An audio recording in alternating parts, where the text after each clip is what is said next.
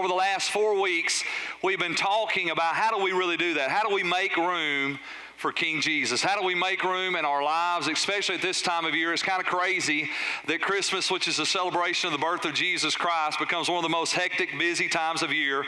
And it is so easy in the midst of all of our celebrations to lose the centerpiece of Christmas, which is Jesus Christ. Amen.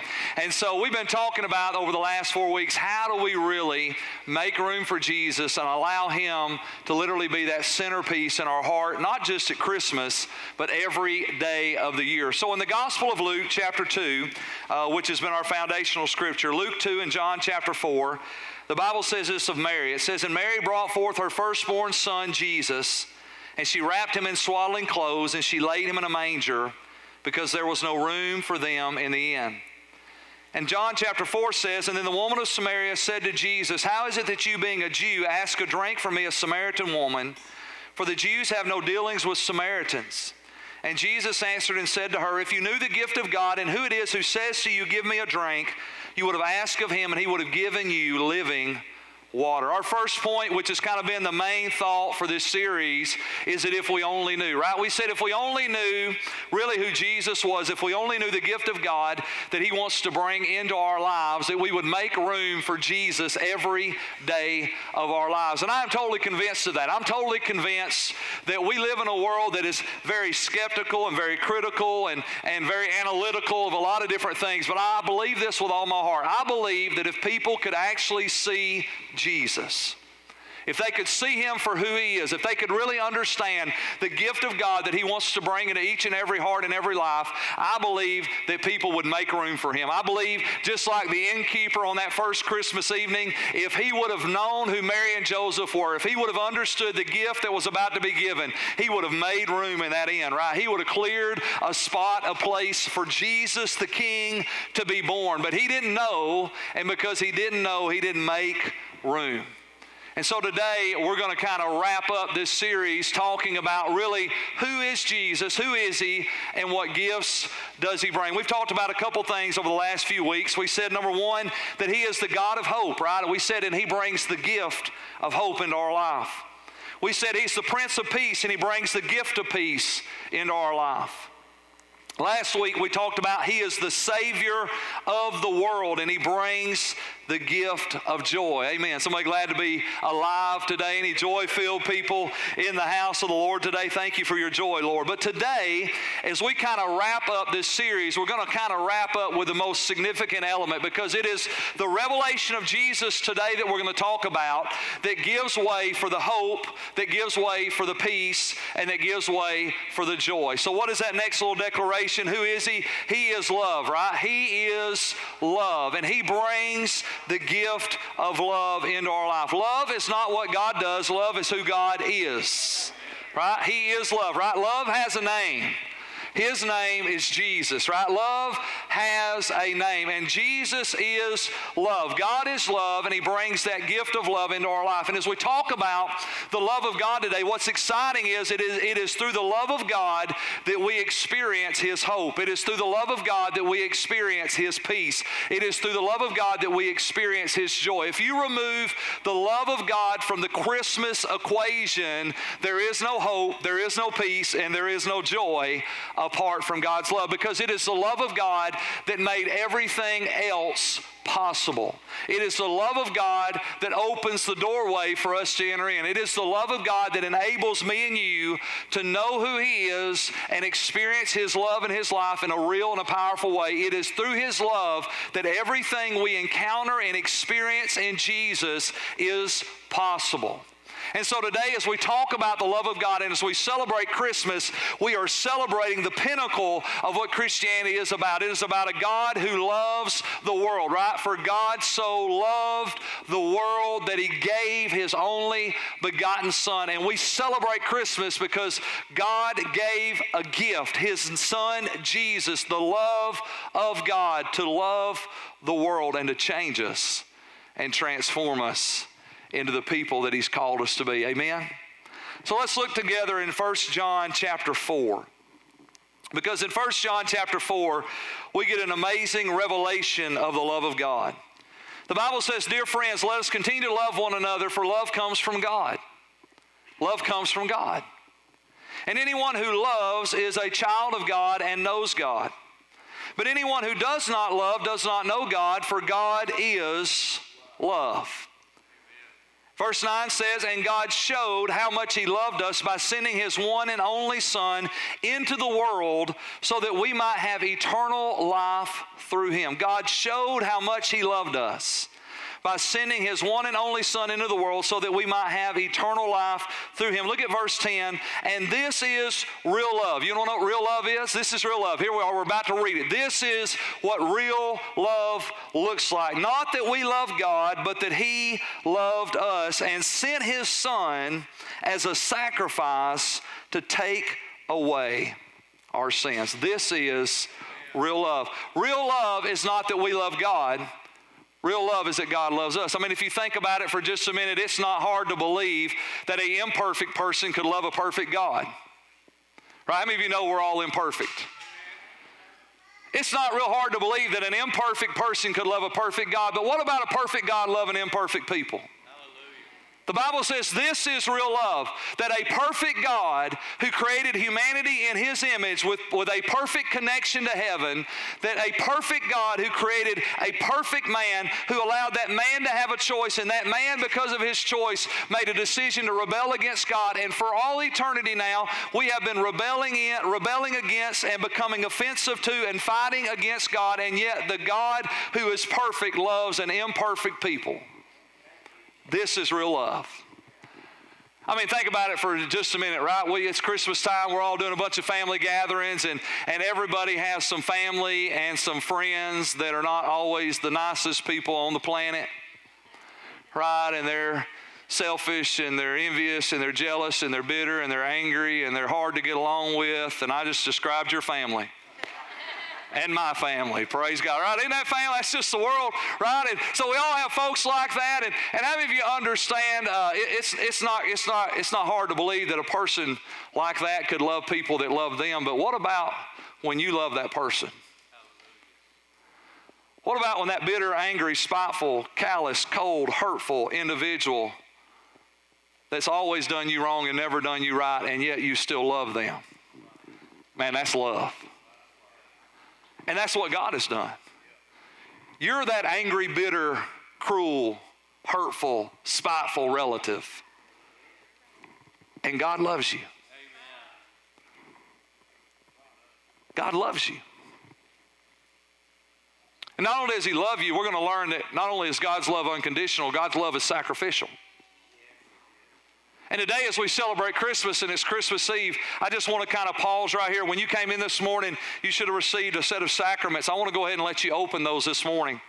Just a quick reminder there's a little plastic seal on the top that reveals the wafer, and then there's another seal that opens up the juice.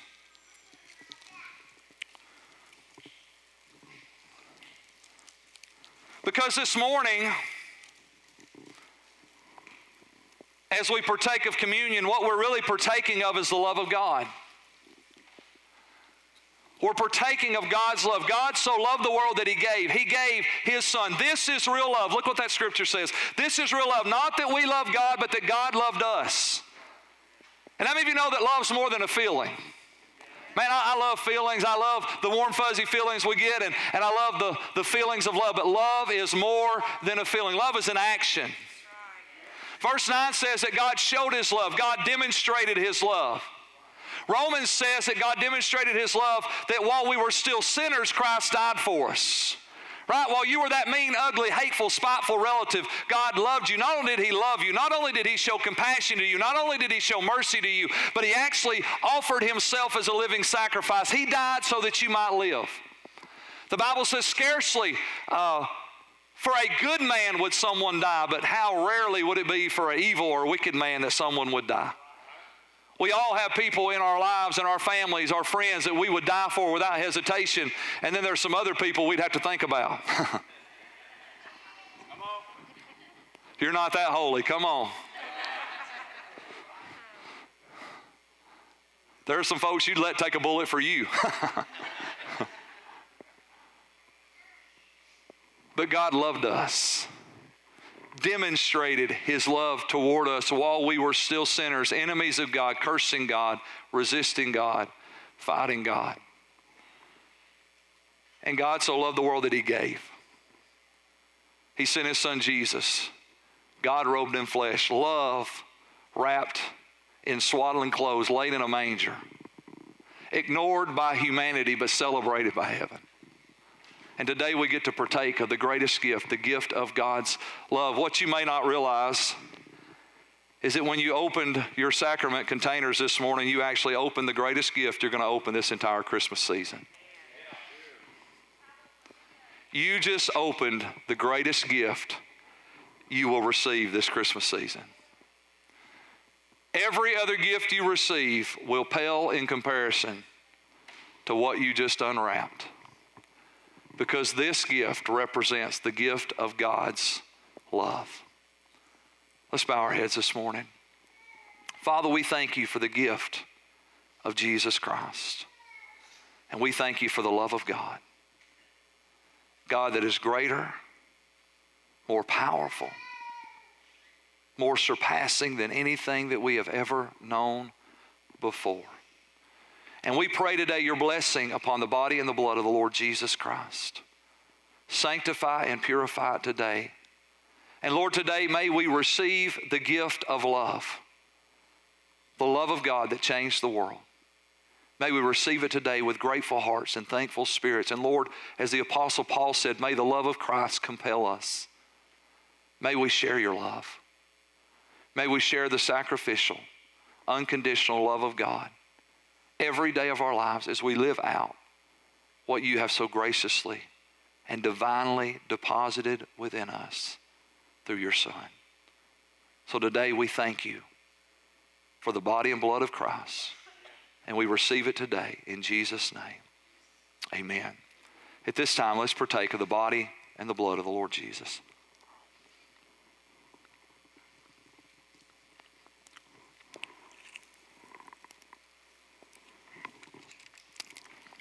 Amen. Let's bow our heads one more time. Father, again, we thank you.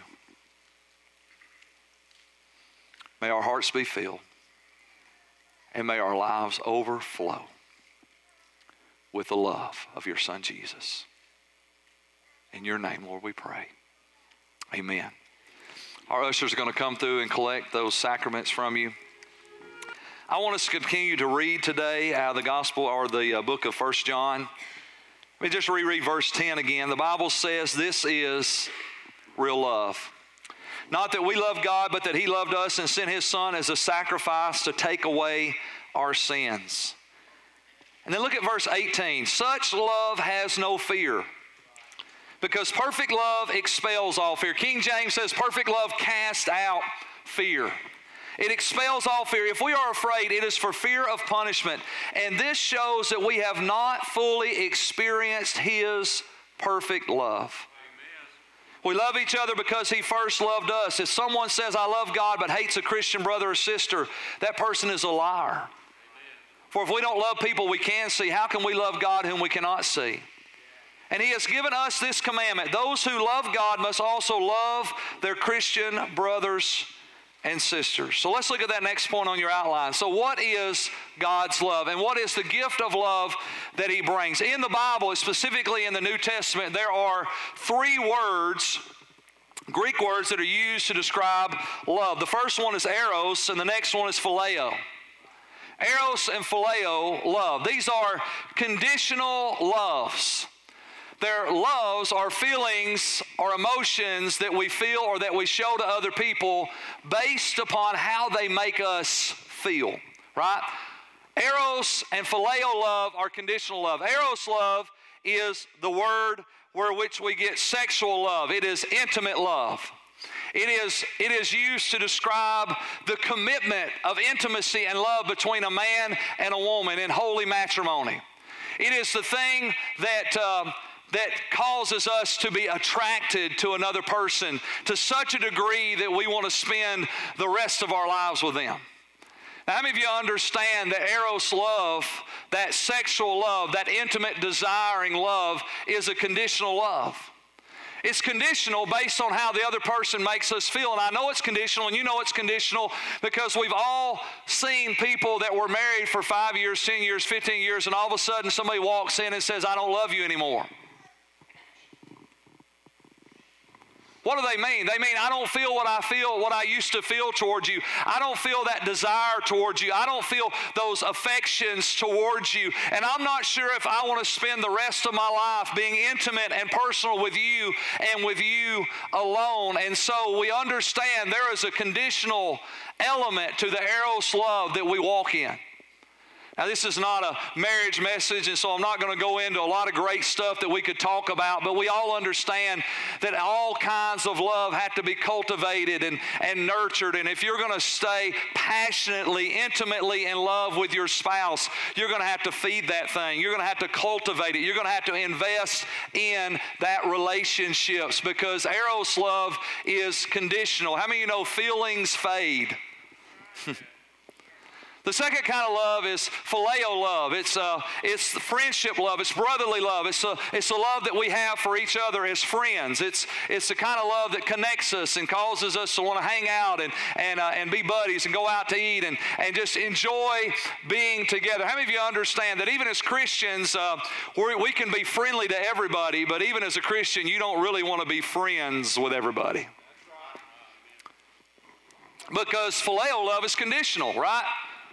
It's conditional based upon how another person makes you feel. So if you're around somebody and they make you feel good and they make you feel happy and they make you laugh and you enjoy their company and you walk away feeling better about yourself and who you are than you did when you first met them, then that's a person you want to be friends with. Right? You want to hang out with them. And then there are other people that when you get around them, you don't feel so good and you don't feel so happy and you're thinking about how can I quickly get away from this person. Why? Because phileo love is a conditional love.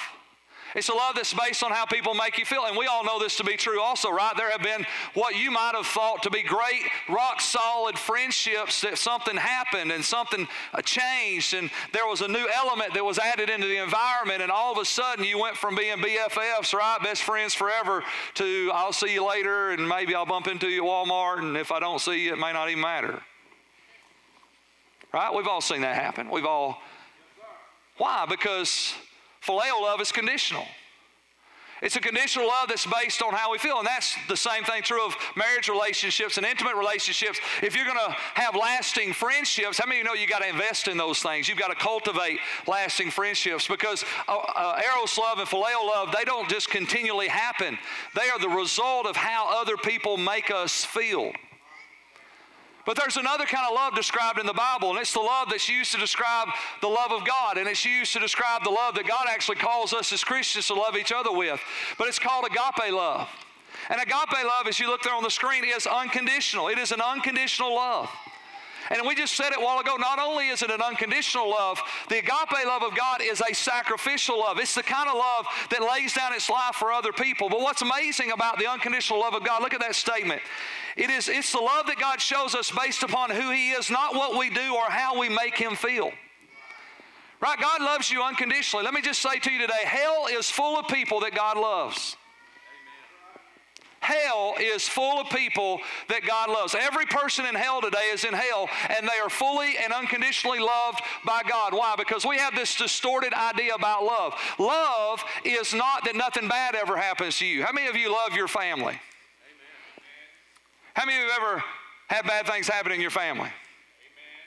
How many of you know the circumstances that affected your family didn't change the unconditional love that you had for your family?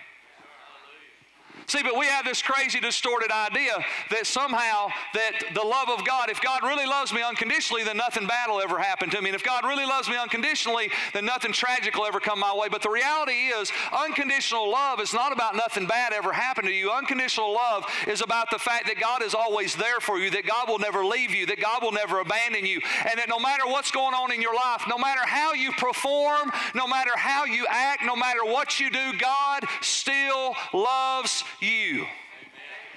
I mean, he is a unshakable friend. He is a unshakable companion. He is someone that loves you with all of his heart because he is love. It's not what he does, it's who he is.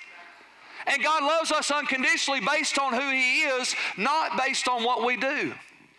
Well, Pastor Keith, aren't you afraid if you tell people that God loves them no matter what they do, they're just going to out and live wild and crazy lives? Absolutely not. I believe the opposite is true.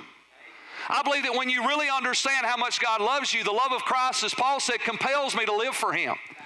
Man, I've never met anybody like Jesus. I've never met anybody that loves me like God loves me. I've never encountered the unconditional, sacrificial love like God has showed to me. You can't beat me off Him with a stick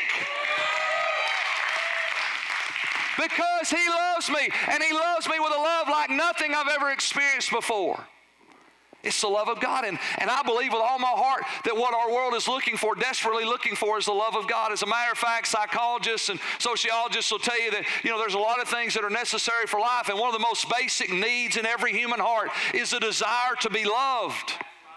Right? We want to be loved, right? We writing country songs about it all, looking for love in all the wrong places. We got Hollywood producing movies all over the place, right? We got books being written, selling off the uh, selling off the racks, right? Everything about love. Everybody's looking for love, but the reality is, is there is an unconditional, sacrificial love that never changes, that never shifts, that never moves, and it is only found in one place, and that is the love of God. And the Bible says of God's love that perfect love casts out fear because fear has torment. And if you're still tormented by fear, the Bible says you have not experienced or fully been perfected by the love of God. Why? Because God's love frees you. It frees you from the fear of failure. It frees you from the fear of insecurity. It frees you from the fear of what if I mess up? What if I blow it? Let me just tell you something. You're going to mess up and you're going to blow it, so get over yourself. Embrace the love of God. Be willing and courageous enough to live a bold, courageous life of faith for God. People that live timid lives don't know the love of God. I talk to people, they say, Well, I just don't want to disappoint God. I want to tell you something. You disappointed him a long time ago, so get over it. Come on. You don't want to disappoint God. He loves you unconditionally right? He loves you unconditionally. God got over you a long time ago. Get over yourself. Let Him love you. Let Him affirm you. Let Him cause you to go further than you could ever go, do more than you could ever do, accomplish more than you could ever accomplish because the unconditional love of God removes the barriers of fear and insecurity and inadequacy and enables us to live a life of boldness and faith and confidence in who He is. Man, I don't have to be afraid. You don't have to be afraid. Why? Because there is a perfect love. And that love compels us. It is a consistent source that never moves, never changes, and never shifts in our lives. God loves you. And it's an awesome truth. 1 Corinthians chapter 13, it's known as the love chapter. The Bible says this, and it's the word, King James uses the word charity, it's the Greek word agape.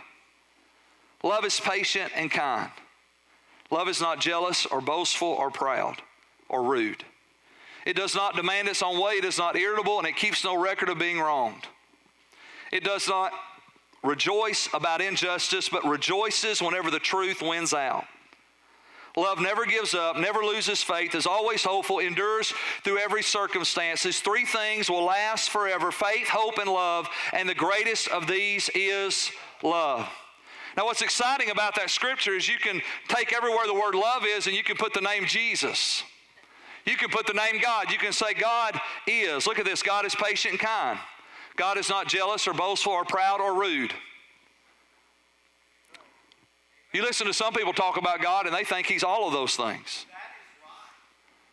And the reason they think he's all of those things is because they don't know him. They don't know the love of God that casts out fear. God, look what it says, is not jealous, boastful, proud, or rude. God does not demand its own way. God is not irritable. Praise God for that one. God does not keep any record of being wrong. God does not rejoice about injustice, but God rejoices when the truth wins out.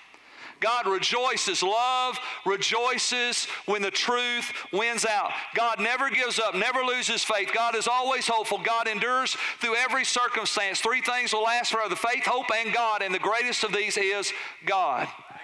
God is love. Amen. And He loves you. And that is a powerful, powerful declaration. Dr. Ray Self, many of you know Dr. Ray. He's the president and founder of ICM, which is a Bible college that we're affiliated with here at Liberty.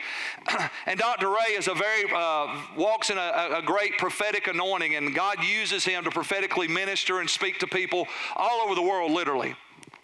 And Dr. Ray tells this story. He says one day, he said he was just in his quiet time, he was praying and talking to the Lord, and he said, You know what, God? He said, I give, I give people words all the time. He said, But I never get a word.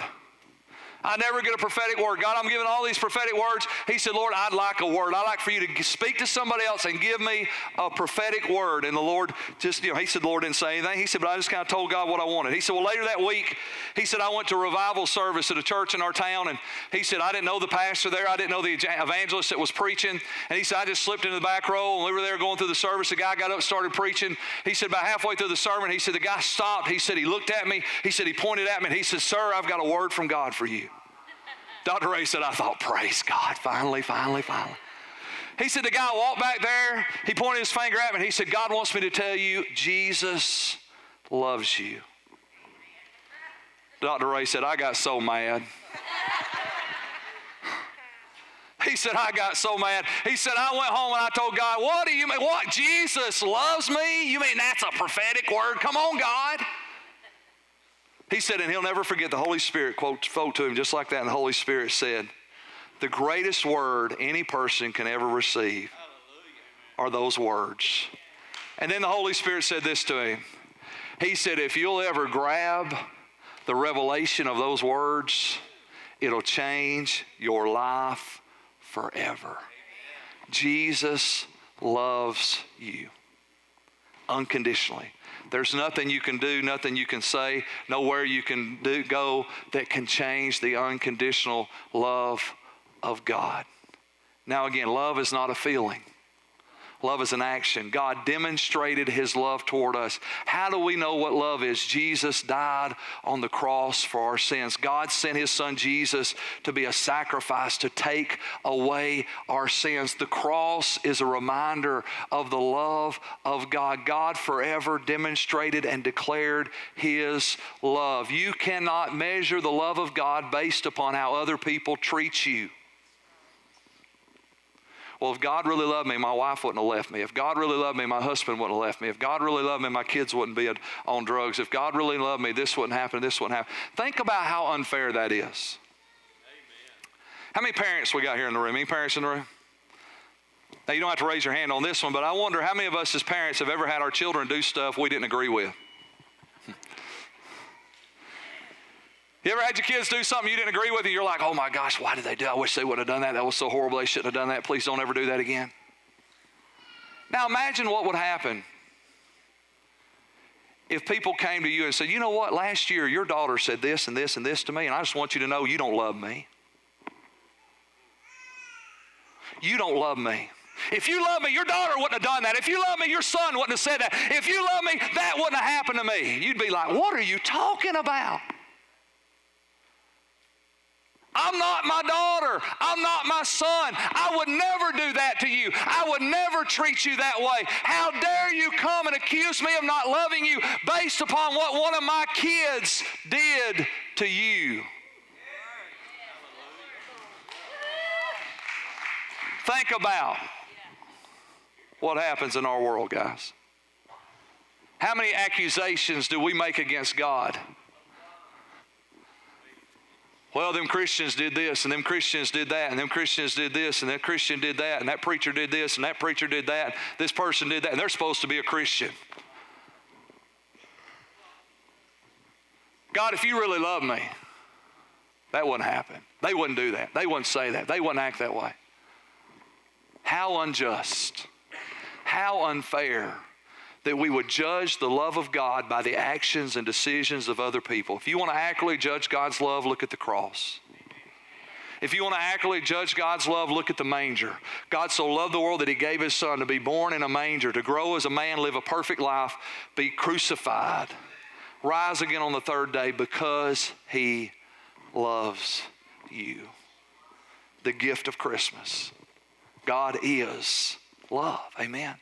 And if we could just grab hold of that one thing, if we really knew who He was, if we really understood the gift that He came to give, you know what happened? We'd make room for Him every single day. We'd make room for the love of God that casts out fear, that drives away insecurities and inadequacies, and enables us and empowers us to live the life that God has called us to live. Look at that next point on your outline. I want you to see this. So, how do we make room for Jesus? How do we make room for love and for the gift of love that God brings through His Son? How do we make room for the King? Because here's what I want to do. I, want to. I want to bring this thing home a little bit because I, many of you guys know I'm a, I'm a practical preacher, and what I mean by that is if I like to be able to preach something right now and you can apply it right now. and if you can't apply what you hear in church on Sunday before you go home on Sunday, then probably we hadn't preached very well. So my goal is to preach practical because I believe that true spirituality has a practicality. See, a lot of times people want to get mystical, right? And they want to talk about all this little stuff out here that you really can't ever do anything with, but it's really spiritual. Right? Don't you love getting around those real spiritual Christians? And they're always up here, whoo, and it's just whoo, and I just feel, and whoo, and it's just oh, and it's whoo, and it's whoo. What are you gonna do with that? I'm not sure, but whoo.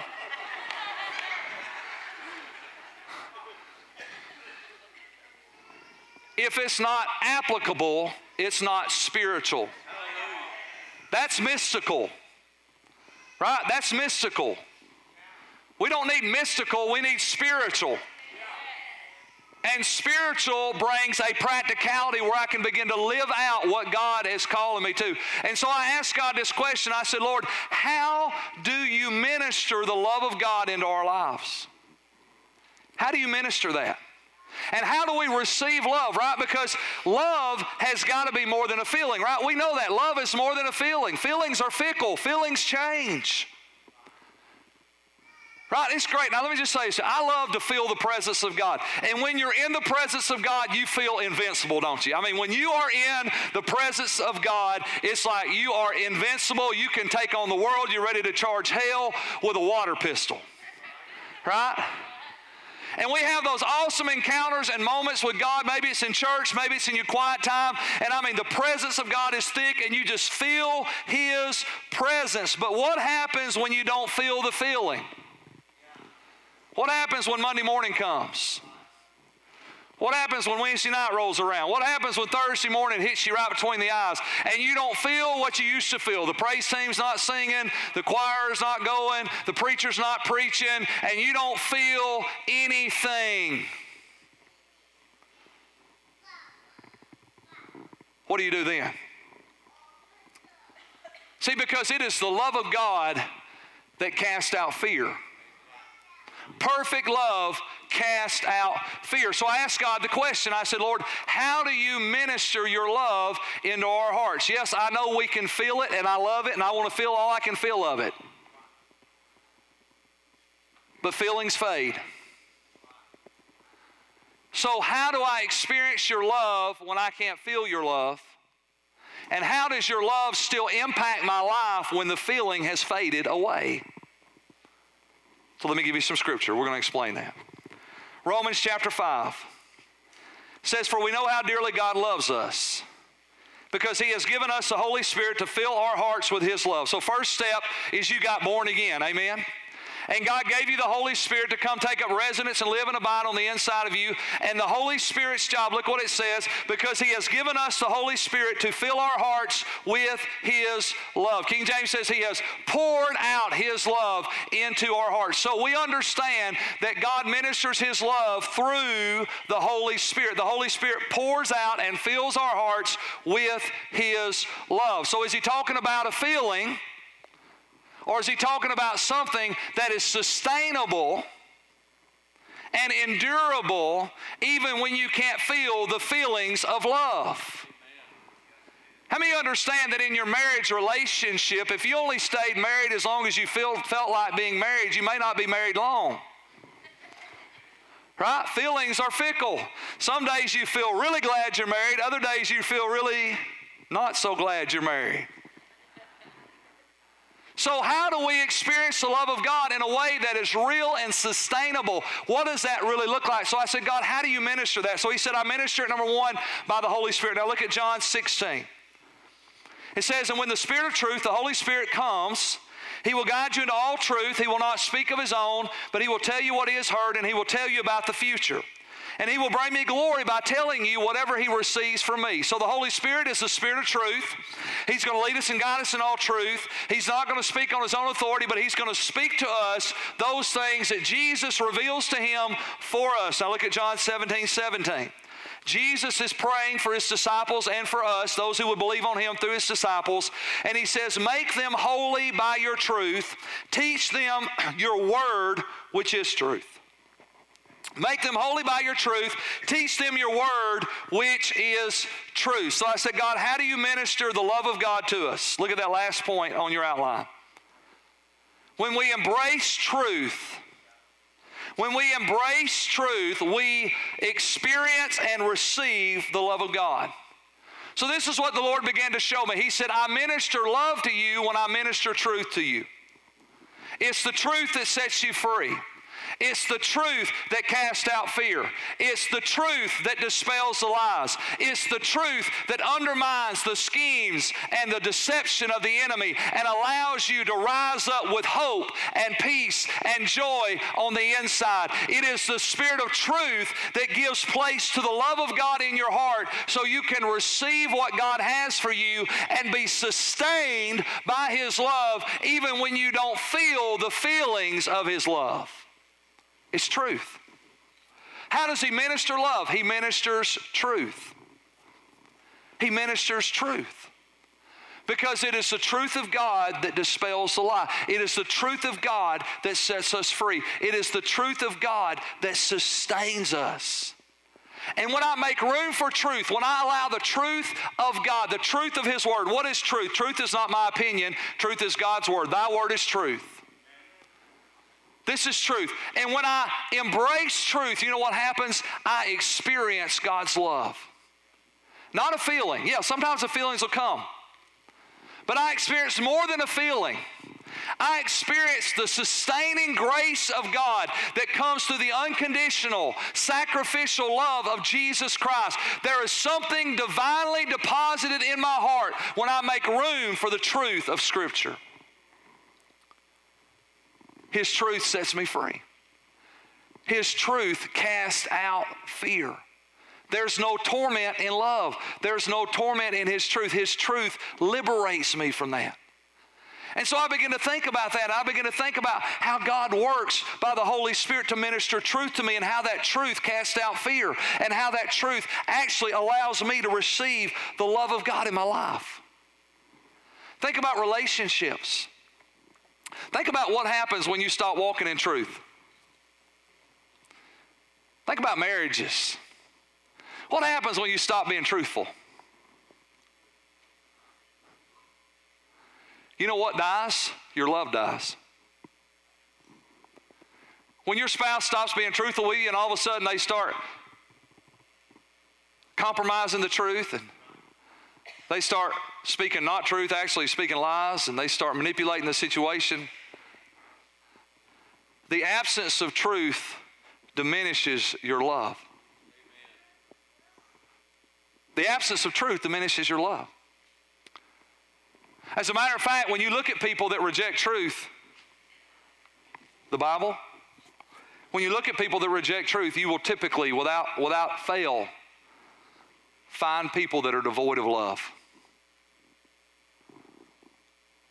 Almost without fail. The more truth I reject, the more loveless I become. And it becomes about me, right? How many know love is unconditional and sacrificial? But when it's all about me, that's not unconditional and that's not sacrificial. That's selfish and self centered. Think about relationships that have died. We talked about phileo love, friendships. Now, I understand not every relationship is intended to be a lifetime relationship, but I also understand that if we're not careful, the devil will come into what was intended to be a healthy relationship and pervert it and corrupt it and cause it to come to an end that shouldn't have ended. And probably all of us in this room can think about some relationships that probably shouldn't have ended, but they have ended. And here's why somebody rejected truth. Let me show you how it works. It works like this. So, usually, why do relationships end? Well, somebody gets offended or hurt. Right? We, we, we don't leave relationships because we're perfectly happy with them. We leave relationships because somewhere along the line we got offended or hurt. So, what does the truth say? The truth says, forgive others just as Christ forgave you. So, what happens to a relationship when I reject that truth? That relationship can no longer survive. Because I don't want to forgive them, I want to be bitter and I want to be resentful and I want to hold a grudge. And how many of you know that if you hold on to bitterness and resentment and a grudge for too long, you're no longer going to feel the love that you had for them, and that relationship's going to die? How does God minister love? He ministers truth. And every time I embrace the truth of God's word, I embrace the love of God and I allow His love to make room. I make room in my heart for the love of God. And it enables me to love people unconditionally. And it enables me to love people sacrificially. Why? Because that's how God loves us. That's how God loves us. Right? 1 Corinthians 13. Love is patient, kind, not jealous, not boastful, not proud, not rude, doesn't demand its own way, is not irritable, keeps no record of being wronged. Keeps no record of being wrong. Now, now I understand relationships are crazy things, and I'm not saying you should be a doormat, and I'm not saying you should let anybody t- treat you like a piece of trash or garbage because you're valuable and you're important. And not every relationship is a godly relationship, and some relationships need to end. But what I am talking about today are relationships that are godly, that were intended by God, created by God, orchestrated by God, that should breathe life and energy in them. Keeps no record of being wrong. Aren't y'all glad when Jesus was talking about forgiveness, he told Peter, Peter said, Lord, how many times should I forgive my, my brother? Seven times seven? And Jesus said, No, seven times 70, 490. And how many we understand Jesus was not actually saying count 490 times? He was trying to be. Uh, trying to be really clear. Peter, you just keep on forgiving them. My brother, how long should I forgive my brother? Seven times 70 truth enables me to love. Truth enables me to love. Without truth, I won't love. Without truth, I can't receive the love of God. Without truth, I can't give the love of God. And so the Holy Spirit ministers love by ministering the truth of God's Word. And when I embrace truth, I make room for and receive and experience the love of God in my life. And God's love is transformational and it's astounding. And it's free. Isn't that awesome? It's free. I want us just to bow our heads today. If you're here today and you say, Pastor Keith, I have never experienced the love of God, then today you need to embrace the truth of Scripture. It says, God so loved the world that he gave his only begotten Son, that whosoever would believe in him would not perish, but have everlasting life. That if you believe in your heart and confess with your mouth that Jesus is Lord, you can be saved today. Maybe you're here today and you've never really experienced the love of God, the unconditional, sacrificial love of God that refuses to quit on you. God's hunting you down today. He, he's, he's got your number and He's not out to get you, He's out to save you. And today there's a real love. I want you to understand there is a real love. And the more you embrace the truth of who Jesus is, Jesus said, I am the way, I am the truth, I am the life. When you embrace Christ, you open the door for the love of God to begin to flow in your life. And by the Holy Spirit, His love will fill your heart. And God will then continue to minister truth to you. Why will God minister truth to me? Because God wants to make room in my heart for His love.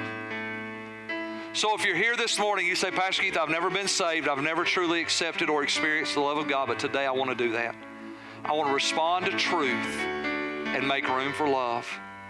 I want to ask you to be really bold this morning. I want you to do something courageous. Right where you're right where you're at, right in the seat that you're seated in. I want you just to stand to your feet right now and say, Today, Pastor Keith, I want to accept Christ. I want to receive that gift of unconditional love the gift of eternal life. And I want Jesus to be my Lord and my Savior today. I want to embrace that truth and open my heart to the love of God that changes everything. Today is the day of salvation. The Bible says now is the appointed time. We're here today on Christmas Eve so you can receive the greatest gift a person could ever have, and that is the gift of life and the gift of love that comes through Jesus.